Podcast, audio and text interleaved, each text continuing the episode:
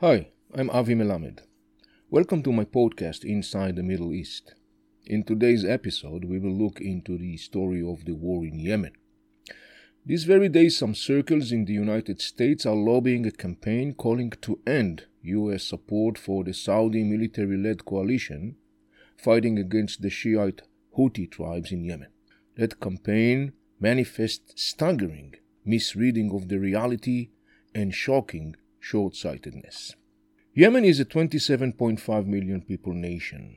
About 65% of the Yemenites are Sunni Muslims. The rest, 35%, are Shiites, mostly based in the northern part of Yemen bordering Saudi Arabia, in the frame of tribes called the Houthis.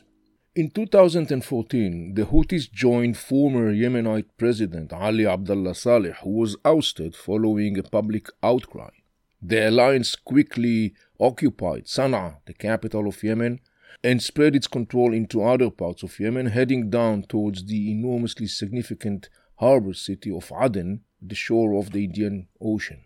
Yemen is located next to the Bab el Mandab Strait, an enormously strategic important bottleneck which connect the Indian Ocean, the Red Sea, the Suez Canal, and the Mediterranean.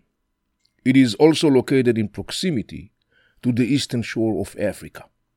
Given its enormous strategic position, Yemen became a very desirable target for the mullah's regime in Tehran.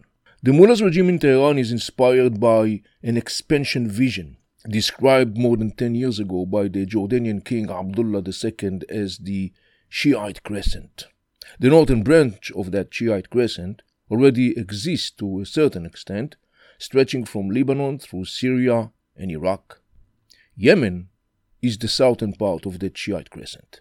Having a military presence on the ground in the shape of the Houthis proxies also enables the mullah regime to present a very strategic threat to its biggest rival in the region, and that is Saudi Arabia.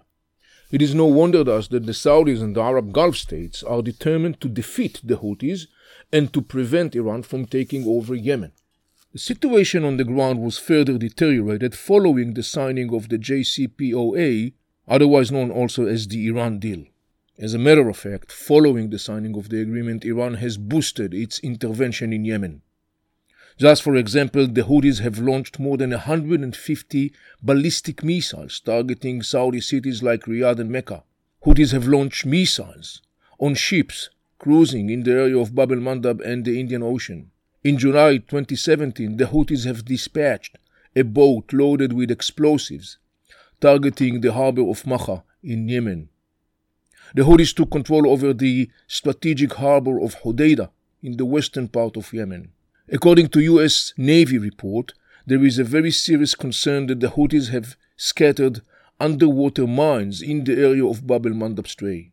The deterioration of the situation in Yemen increase regional instability. Thus, for example, Egyptian President Abdel Fattah Sisi made it very clear that any threat to the Bab el Mandab Strait will be considered as a threat to Egypt's national security.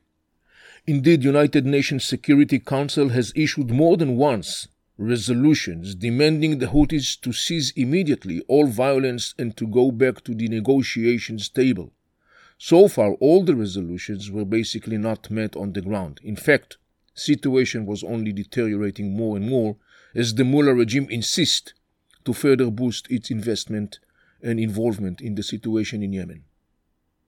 One has to be aware of a very significant fact. The ramification of an Iranian taking over Yemen are enormously dangerous, not only on the regional level but on the global level.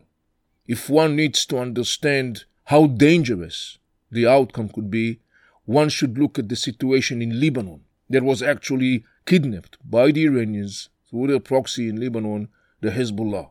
One should look at the situation in Syria, partly occupied by the Iranians and their Shiite proxies from Iraq, Afghanistan, Pakistan, and Hezbollah. One should look at the situation in Iraq, to a large extent struggling to get free of the Iranian grip. There should be no misunderstanding about it. Iran's vision in the region is dangerous and it has to be intercepted.